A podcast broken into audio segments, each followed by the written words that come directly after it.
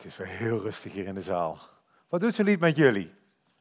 Misschien helemaal niks. Misschien kom je hier uit Friesland en dan denk je, ja, wat, wat moet ik nou met Guus op mijn ochtend? Het Brabantse volkslied. Zijn er mensen die hier iets mee hebben met Guus? Een paar. Oh, dat valt van mij, uh, dat is jammer. Guus zingt erover, hè? Dat, dat, even brugje naar de dienst. Brug zingt, uh, Guus zingt erover dat als hij op pad is, dat hij terug naar Brabant verlangt. Naar de warmte van een dorpscafé, de aanspraak van mensen met een zachte G, ja, dat rijmt alweer zo mooi. Maar bovenal, ze zijn lief. Het mooiste aan Brabant ben jij, zegt hij dan. En in zo'n stadion is het natuurlijk geweldig dat hij tegen 40.000 mensen zegt dat het mooiste aan Brabant ben jij. Dus bij deze ook. En jullie, het mooiste aan Brabant zijn jullie. Het liedje wat mij meer raakt, eh, want dit liedje vind ik mooi hè. Ik ben ook een Brabander, ben in Eindhoven geboren. Maar een liedje dat meer bij mij past is een liedje van, uh, van deze mensen. Kennen jullie die? Er, zijn, er durven mensen ja te zeggen.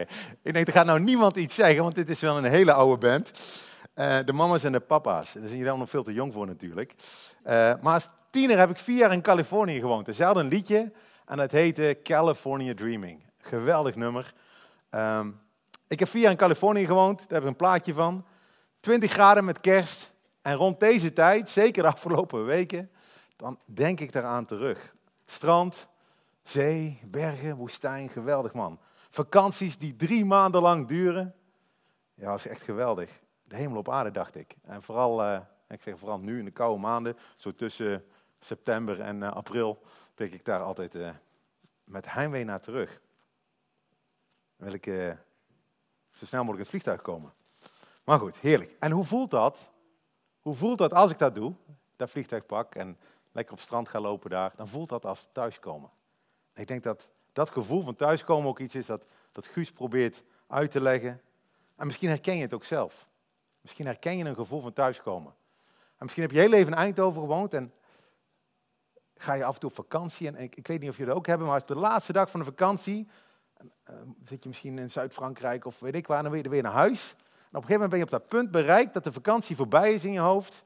En het enige wat je nog wil, is vanavond in je eigen bedje liggen onder je, op je eigen toilet zitten. Dat is voor mij altijd een denken. Eindelijk thuis. Eindelijk thuis. Herken je dat? En ergens zijn we allemaal, denk ik, op zoek naar dat gevoel van thuiskomen. Gelukkig zijn. Op een plek waar mensen van je houden. Gelukkig zijn. Op een plek waar je kan genieten van het leven. Waar je even geen zorgen hoeft te maken. En dat gevoel, dat gevoel van thuiskomen, daar wil ik het vanochtend met jullie over hebben. We gaan vandaag verder, zei ik toen straks al, met de, de zevendelige serie Wie is Jezus? En deze serie gaat over wie deze man was, die, die, die 2000 jaar geleden geleefd heeft op aarde, die heel veel impact heeft gehad op de geschiedenis. We leven nu in het jaar 2018 na Christus. Overal staan kerken in Nederland. En als mensen vloeken in Nederland, dan noemen ze vaak zijn naam. Zo'n groot impact heeft hij. En toch weten maar heel weinig mensen wie deze man was. En dat vind ik jammer. Want mijn leven is totaal veranderd, ten goede moet ik zeggen, kan ook ten slechte, maar ten goede veranderd op het moment dat ik hem ben gaan volgen. Al bijna twintig jaar geleden.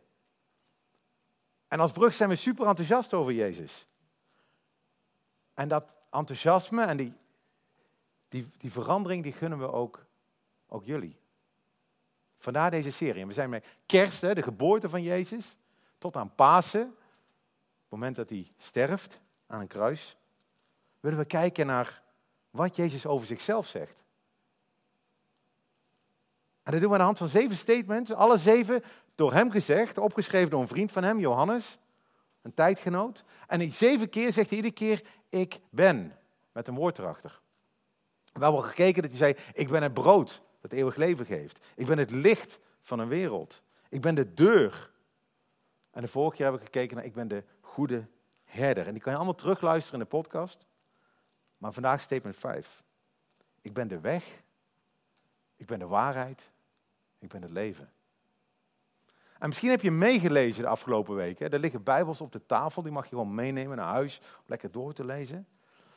Um, En we zijn nu aangeland in hoofdstuk 14 van dat boekje van Johannes. Een boekje dat bestaat uit 21 hoofdstukken. En je kan het gevoel hebben, we zijn er nog lang niet. We zijn pas op twee derde. Uh, maar in tijd zijn we al veel verder.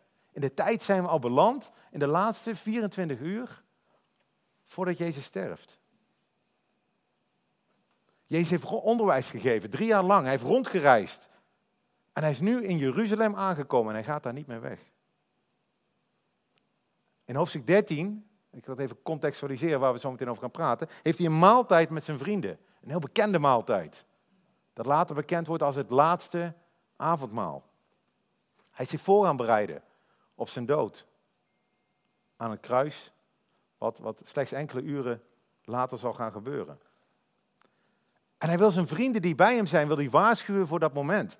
Hij wil ze erop voorbereiden. En hij zegt tegen zijn vrienden, ik, ga, ik zal kort bij jullie zijn. En ze snappen hem niet. Jezus was toch de redder? Jezus was toch gekomen om die Romeinen te verdrijven? Jezus was toch gekomen om de macht te grijpen? Ho, ho, hoezo is hij nog kort bij ons? Ik, we hebben daar nog niks van gezien. Waar gaat hij dan naartoe? En Jezus heeft een gesprek met een vriend van hem, Petrus. Een beroemd gesprek. Misschien dat je het herkent. En daar wil ik het verhaal oppakken. Petrus, Simon Petrus, zei tegen Jezus: Heer, waar gaat u heen? En Jezus antwoordde hem: Waar ik heen ga, kunt u mij niet volgen. Maar u zult mij later volgen. Petrus zei tegen hem: Heer, waarom kan ik u nu niet volgen? Mijn leven zal ik voor u geven. Zie, Petrus is een beetje een ADHD-vriend van Jezus. Hij, hij is super enthousiast. Hij roept voordat hij nadenkt. Hij overdrijft een beetje. En, en, in die zin lijkt hij een beetje op mij. Ik herken hier heel veel van mezelf in. Hij zegt, Jezus, Jezus, uh, ik weet niet waar je naartoe gaat, maar ik volg u. Ik ga voor u sterven. Ik geef mijn leven voor u. Ja, dat is geweldig. Zijn intentie is goed, hè? Hij heeft Jezus lief als vriend. Maar Jezus kent zijn hart. En hij weet dat zijn zelfbeeld niet helemaal klopt met de werkelijkheid. En hij kijkt naar Petrus en hij zegt dit. Jezus zegt, zult u uw leven voor mij geven? Voorwaar, voorwaar, ik zeg u. De haan zal niet kraaien voordat u mij driemaal verlogend zult hebben. Petrus, je, je roept wel dat je je leven voor mij geeft, maar voordat de haan kraait, en dat doet hij iedere ochtend, voordat de haan kraait morgen vroeg, zal je drie keer zeggen dat je mij niet eens kent. Dat is confronterend. Dat is confronterend. Moet, moet je voorstellen dat je net tegen een vriend van jou gezegd hebt, ik heb alles voor je over. En die persoon zegt, nee, ik ken jou veel beter. Als het erop aankomt, dan ga je weg. Dat doe je echt niet. Dat zal wel even binnenkomen bij mij. Super eerlijk. En ik vind het zo mooi dat dit ook opgeschreven is. Die, die eerlijkheid die we, die we zo terugvinden in die Bijbel. Dat, dat Petrus helemaal niet zo geweldig was als sommige mensen van hem maken vandaag de dag. Dat eigenlijk alle vrienden van Jezus mensen zijn. Mensen zoals jij en ik. En hoe ironisch is het eigenlijk ook dat we straks leren dat niet Petrus zijn leven geeft voor Jezus, maar dat Jezus zijn leven neerlegt voor Petrus. En ook voor ons. De vrienden van Jezus zijn niet blij dat hij weggaat. Moet je voorstellen, je hebt, je hebt je hele leven opgegeven. Je, je was lekker aan het vissen bij je pa en het bedrijf. En je hebt alles achtergelaten. En je bent hem gaan volgen, drie jaar van je leven. En nu zegt die man dat hij gaat weggaat. Ze zijn ontzettend met zichzelf bezig. Hoe, hoe moet het dan verder? En ze realiseren zich absoluut niet waar Jezus mee bezig is op dit moment. De strijd die hij moet voeren. Jezus ziet hoe moeilijk ze het hebben. Hij zegt, laat uw hart niet in beroering raken. U gelooft in God. Geloof ook in mij. In het huis van mijn vader zijn veel woningen. Als dat niet zo was, zou ik het u gezegd hebben. Ik ga heen. Ik ga een plaats voor u gereed maken. En als ik heen gegaan ben en een plaats voor u gereed gemaakt heb, kom ik terug. En ik zal u tot mij nemen, opdat u ook zult zijn waar ik ben. En waar ik heen ga, weet u. En de weg, weet u. Ik vind het zo mooi, hè? Dat karakter van Jezus. Hij weet dat hij binnen enkele uren aan een kruis op een gruwelijke manier doodgaat. We weten dat hij, dat, dat hij daar moeite mee had. Zijn vrienden zijn super zelfgericht. Ze zijn met zichzelf bezig. Ik zou hartstikke boos worden als ik Jezus was. Ben je drie jaar bezig met een clubje van twaalf mensen en die hebben nog niet gesnapt. Die hebben er helemaal niks van gesnapt.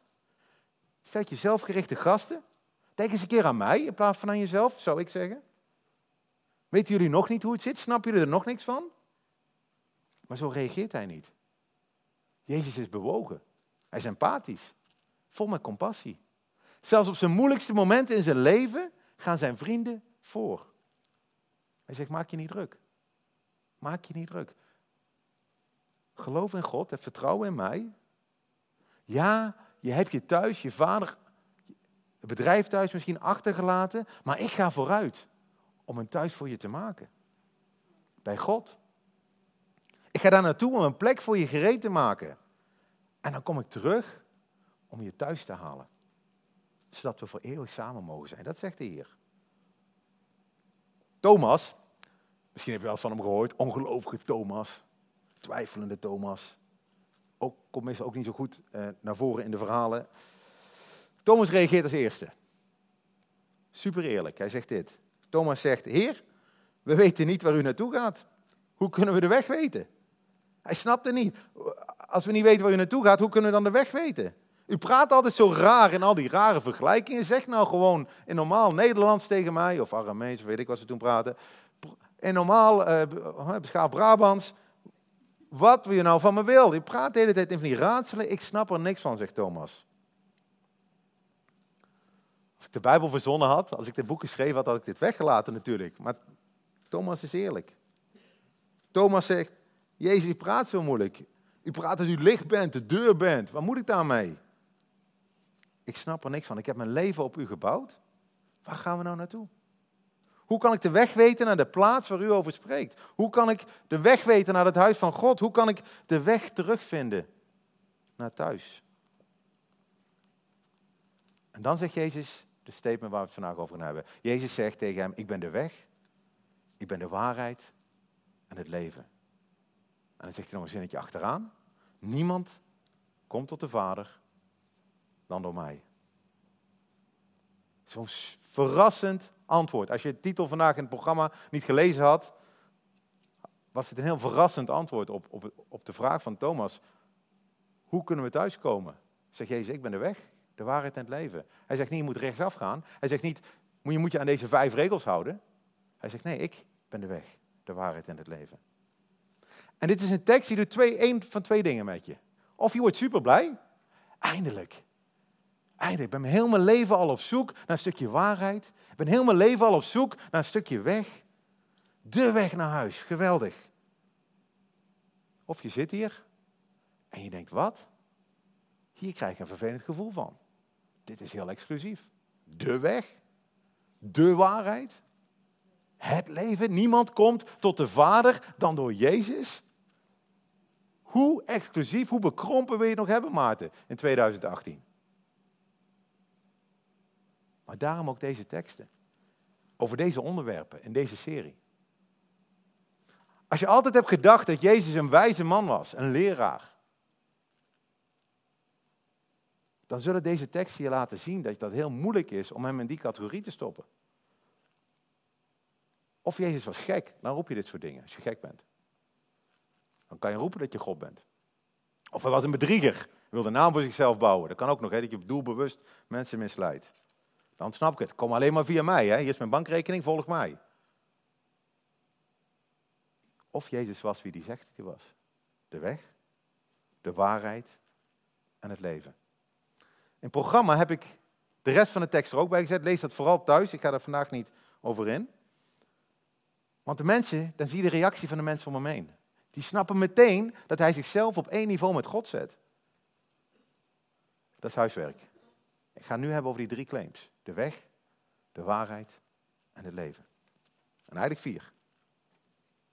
Niemand komt tot de Vader. De weg. Jezus zegt, ik ben de weg. De weg naar thuis, hè, als je het in het context bekijkt. De weg naar God de Vader. Hij zegt niet, ik ken de weg.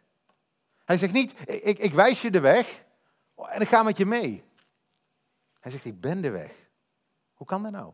Hoe kan een mens nu de weg zijn? Waarom hebben we überhaupt een weg nodig? God is toch overal. Als je een beetje theologie hebt gelezen of je snapt iets over wat mensen geloven over God, dan geloven de meeste mensen dat God alomtegenwoordig is, dat hij overal is. Hoezo heb ik dan nog een weg nodig naar God? En de reden daarvoor is omdat er een afstand zit tussen ons en God. Misschien voel je dat wel eens. Dat God heel ver weg lijkt te zijn. Dat je afvraagt waar hij is. En weet je wat die afstand veroorzaakt? Iets dat wij met een woord wat niemand hier leuk vindt, zonde noemen. Zonde. En dat is absoluut geen populair woord, maar ik, ik kon er niet onderuit. Ik kon geen ander woord bedenken. En waar gaat het over? God is heilig, God is perfect. Hij heeft geen schaduw, staat er. Er is geen schaduwkant aan hem. Maar wij wel. Niemand hier is perfect. Niemand hier is heilig. Niemand hier heeft geen schaduwkant. We hebben allemaal een schaduw. En sterker nog, wij zijn allemaal, ik praat zeker over mezelf ook, zelfgericht. Zelfgericht. Waardoor iedere keer als het erop aankomt, we onszelf boven God zullen stellen. Dat zie je meteen met kleine kinderen. Iedereen die kinderen heeft gehad, er komt een moment in je leven, en een kind kan één zijn, die kan anderhalf zijn, twee zijn, dat het kindje aankijkt en je ziet dat er iets in zijn hoofdje gebeurt.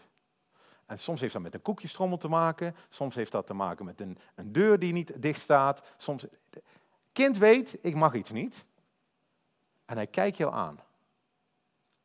En dan doet hij toch waarvan het kind weet dat hij dat niet moet doen. En hij kiest voor het koekje.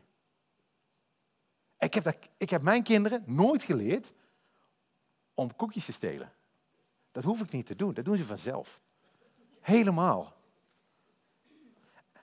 Maar wat het interessante daarin is, als je kind je zo aankijkt, en wacht altijd hè, totdat je net even weggedraaid bent, koekje pakt, en jij draait om, zal het kindje nooit recht in de ogen aankijken.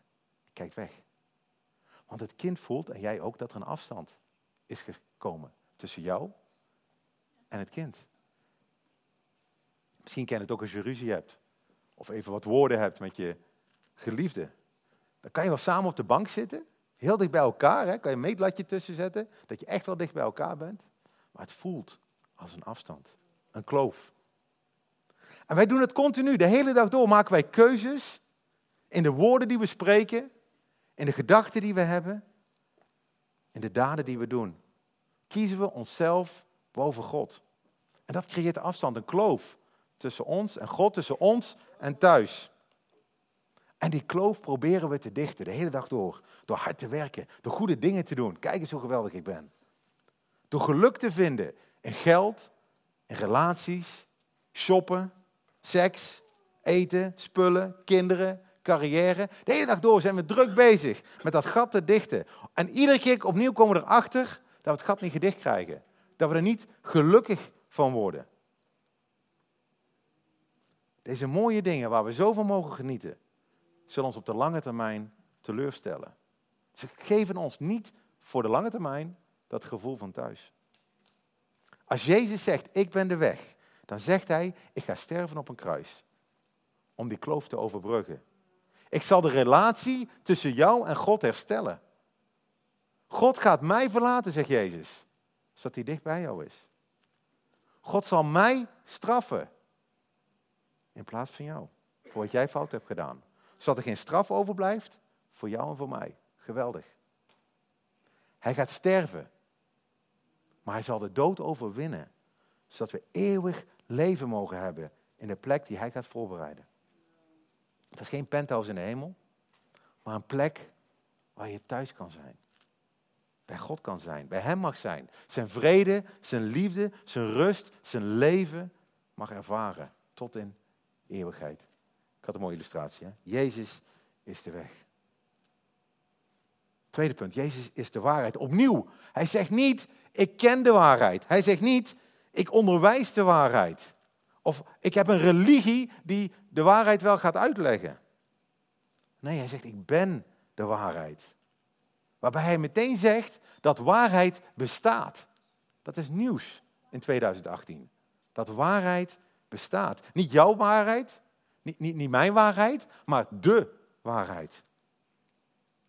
En in een tijd waar we nu leven is dat super lastig, want iedereen mag zijn eigen waarheid hebben. Wie ben ik om iets te zeggen over jouw waarheid? Wat werkt voor jou, hoeft niet voor mij te werken. En we gaan hier steeds verder in. Steeds verder ontzettend ver. Zo ver dat het op een gegeven moment heel lastig is om tegen iemand te zeggen dat hij echt ongelijk heeft. Dat kan je eigenlijk, zijn we al op punt beland, dat je dat niet meer kan zeggen. Ik, ik, kwam, ik, zal een extreem voorbeeld gebruiken, want het helpt vaak. Hè? Heb je er wel eens een keer van transhumans gehoord? Transhumanisme. Dat zijn uh, mensen die denken dat ze gelukkiger zijn als ze cyborgs worden, als ze, als ze deels machine, deels mens worden. Die zijn er, die zijn er. Die hebben een hele club hebben die opgericht. En, en dan kan zich heel kleine dingen uit. Hè. Als je, als je, uh, er zijn mensen die laten iets implanteren, dan kunnen ze metalen voorwerpen makkelijker pakken, want de vinger is magnetisch. Uh, maar het kan verder gaan. Je hebt ze vaak in films gezien trouwens. Als je iets op Netflix kijkt of, of futuristische films, lopen er altijd van die half mensen, half robots rond. Die de kracht hebben van een machine, moeilijk om te verslaan, maar toch ergens mens zijn. En sommige films gaan daar juist over. Over dat ze toch nog een beetje mens is overgebleven. Maar stel nu dat jouw kind thuiskomt, die heeft het gelezen over transhumanisme, die zegt, ik wil een cyborg worden. Mijn hand is niet zo krachtig, ik wil graag een nieuwe handpap. Ik ga naar de dokter, ik uh, laat hem amputeren, ik, ik krijg een technologische hand. Een betere hand. Wat ga jij dan zeggen? Hoe kan je daar nog iets van vinden? Als, als hij daarmee toch gelukkiger wordt, wie ben ik om dan te roepen dat dat een raar idee is? Dat is mijn mening. Als hij daar veel ouder kan worden straks door een, allemaal lichaamsdelen te vervangen. En, dat we dat vandaag de dag nog niet geaccepteerd hebben, dat zegt meer over iets over ons dan dat iets zegt over, over hem. In de discussie, heel grappig, de transhuman, uh, ik moet een keer opzoeken op Google, die zet zichzelf op dezelfde niveau als transgenders heel interessant. Die zegt, ja, dat was tien jaar geleden nog niet geaccepteerd, twintig jaar geleden, dat mensen zich lieten opereren om zich te verbouwen. Maar kom op, het is 2018, dat is wel. En over twintig jaar is dit ook normaal, dat je naar de dokter gaat en zegt, nou, ik wil, uh, ik wil een computer in mijn hersenen, of ik wil een ander oog, of ik wil een andere arm. Dit is de toekomst. Als je op zoek bent naar waarheid in 2018, is dat ontzettend lastig. En hier komt Jezus en hij zegt, ik ben de waarheid. Waarheid bestaat. Net zoals er natuurwetten zijn die voor iedereen gelden, is er ook een waarheid die geldt. En die waarheid die kan je niet zelf bedenken, die waarheid kan je ontdekken. En hij nodigt je uit. Hij zei, zoek mij, ik ben de waarheid. Als je mij vindt, zal je waarheid vinden. Ik ben de waarheid waar je mee thuis kan komen. Hij zegt niks trouwens over transhumans, hè, Jezus. Heb ik niet kunnen vinden in ieder geval. Het derde wat hij zegt is, ik ben het leven. Jezus is niet alleen de weg naar God, hij is ook het leven. De weg naar God gaat vooral over eeuwigheid. Dat we straks een plek hebben waar we thuis kunnen zijn. Maar het leven is voor nu. Het Zoe-leven hadden we het over, het eeuwig leven hebben we de eerste keer over gehad. Leven in overvloed. En Jezus wil je dat leven nu al geven, waar je nu al van kan genieten. En hoe doet hij dat? Door ons vrij te zetten. Vrij te zetten. Ik was afgelopen week op cursus uh, voor mijn werk. En een van de diepste vragen, die deden ze natuurlijk op de laatste dag van de cursus, was waar ben je bang voor? Wat weerhoudt je? Wat, waar ben je bang voor? Wat is je grootste angst? En dat is best wel heftig om daar met collega's over te praten, moet ik zeggen. En keer op keer kwam naar voren dat mensen bang waren, angst hadden om zich niet geliefd te voelen. Angst hadden dat ze niet waardevol waren zonder dat ze presteerden. Dat mensen erachter kwamen dat hun leven niet zo perfect op orde is als dat zij zich eigenlijk voordoen. Weet je, als we eerlijk naar onszelf kijken, in de spiegel, dan, dan ben ik niet de beste ouder. Dan, dan ben ik niet de beste vriend. Dan werk ik niet zo hard als ik hoop dat mijn baas denkt. Toch? En dat voordoen, dat beeld scheppen van wie je graag zou willen zijn, of wie je graag wil dat andere mensen zien, dat kost heel veel energie. En dat harde werk om onszelf te blijven bewijzen dat we ertoe doen. Dat we er mogen zijn, dat we goed genoeg zijn. Dat kost zoveel energie. En je krijgt bijna een dubbel leven daardoor. Wie je bent en hoe je je voordoet. De buitenkant en de binnenkant. En hoe belangrijker je buitenkant wordt voor wat je doet, hoe groter dat gat wordt tussen wie je bent en hoe je je voordoet. Dat zie je bij heel belangrijke personen. Lees het nieuws maar. Dat er op een gegeven moment een enorme kloof bestaat tussen hoe iemand publiek een minister is, of een president, of weet ik wat, en hoe iemand het privé zijn leven echt in elkaar zit. Het sterkste voorbeeld hiervan had ik, eh, vond ik in deze jongens. Ik weet niet of jullie ze herkennen. Nee, deze niet, hè? Deze jongens. Weet iemand wie ze zijn? Die eh, twee torens daarachter. Die hebben met deze jongens te maken. Op eh, 11 september hebben, zijn dit de mannen die de vliegtuigen neer hebben gehaald. Vrome moslims zou je denken, religieuze mensen die een leven willen geven voor hun geloof. Aan de buitenkant, voor sommige mensen op deze wereld, helden. Die een gelovige leven totaal toegewijd hadden aan Allah. Die de slechte, ongelovige Amerikanen zijn lesje gingen leren en hun kapitalisme. 11 september. Weet je wat deze man op 10 september deden? Deze gelovige, vrome moslims. Naar de stripclub, bij de dames en porno kijken. En ontzettend veel eten. Bovenmatig. Die binnenkant past niet bij de buitenkant. En dat geldt voor ons allemaal. Hè? Wij zijn niet heel goed in het voordoen alsof we goed zijn. Daar zijn we heel slecht in.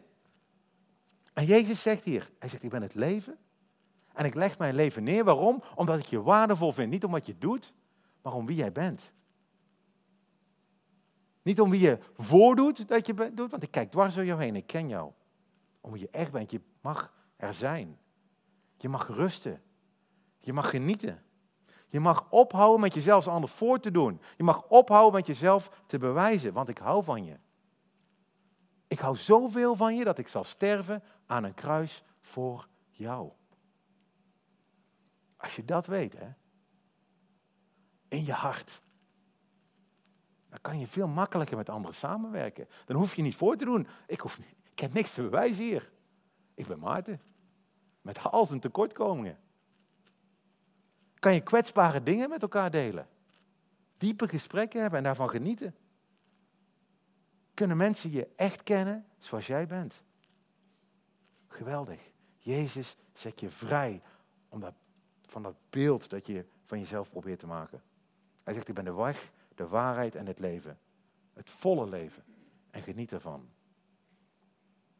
En dan eindigt Jezus met de claim. De claim dat niemand komt tot de Vader dan door mij. Niemand komt thuis dan door mij. En dat kan heel fout klinken. Heel exclusief. Beweert Jezus nu dat mensen die hem niet kennen, niet thuis zullen komen bij God? Beweert hij dat? Ik, ik denk van wel. Ik denk van wel. Ik denk niet dat je die zin, die zou je misschien anders willen lezen, maar het is mij nog niet gelukt om die anders te lezen dan op deze manier. Maar we moeten ons realiseren dat dit geen veroordeling is. Dit is een uitnodiging. Dit is een uitnodiging voor de mensen die om me heen staan. Jezus zegt, je kan wel op jouw manier proberen bij God te komen. Je kan wel keihard gaan werken, je kan wel allemaal religieuze dingen gaan doen. Je kan wel vliegtuigen gaan opblazen, omdat je denkt dat je zo bij God komt. Maar zo kom je niet bij God. Niet alle wegen leiden tot God. Jij zit op een doodlopende weg. Ik nodig je uit om een andere weg te kiezen. Volg mij. Kom naar mij. Soms hebben we het idee, hè, als, we, als we maar meer van dit hadden, dat we gelukkiger zouden zijn. Meer, meer geld, uh, of als meer geld had, of, of, of meer kinderen, of, of, of nou, nou, meer vrouwen niet. Maar dat je denkt van, oh, dan ben ik echt gelukkiger of zo. Of, of, of een, een, leuke baan erbij, of meer carrière. Maar meer van wat je nu hebt, wat je niet gelukkig maakt, Gaat je echt ook niet nog gelukkiger maken, echt niet.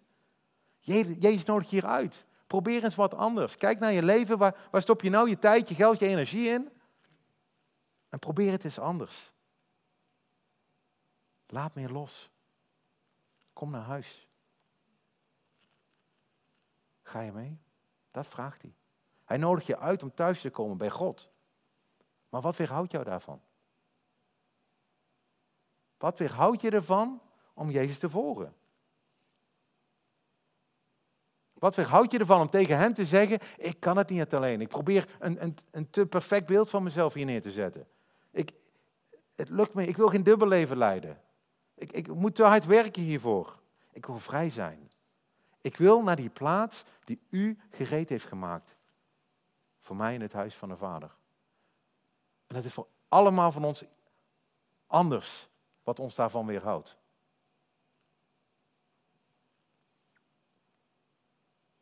Ik moest denken, als afsluiting, aan het plaatje, dit plaatje van Rembrandt, is heel donker hierachter. Het plaatje van de verloren zoon. En misschien ken je het verhaal niet, maar, deze zoon was zijn eigen weg opgegaan. Die was, was dat de erfenis van zijn vader, terwijl zijn vader nog leefde. Had hij meegenomen en was op pad gegaan. Hij was alles kwijtgeraakt. Aan vrouwen, aan drank, aan feestjes. En uiteindelijk vindt die Joodse jongen zich tussen de varkens. Werkte hij tussen de zwijnen. En hij besefte zichzelf dat de bedienden van zijn vader het beter hadden dan hij. En zijn kleding stonk naar die zwijnen. En toch koos hij ervoor, ik ga naar mijn vader toe. En onderweg bedenkt hij een preek. Je weet wel, zo'n preek als vroeger toen je te laat kwam. Dat je onderweg dacht, oeh, dan moet ik wel een goed verhaal hebben. En hij bedenkt een preek onderweg aan zijn vader waarin hij zich verontschuldigt. En hij zegt dat hij niet waardig is om een kind te zijn van hem, een zoon te zijn. En terwijl hij die preek aan het oefenen is, komt zijn vader naar hem toe. Rennend. Hij omarmt hem, hij knuffelt hem en hij luistert niet eens naar die preek van die jongen. Die vader zegt niet, jij stinkt, even douchen. Nee, de vader grijpt hem.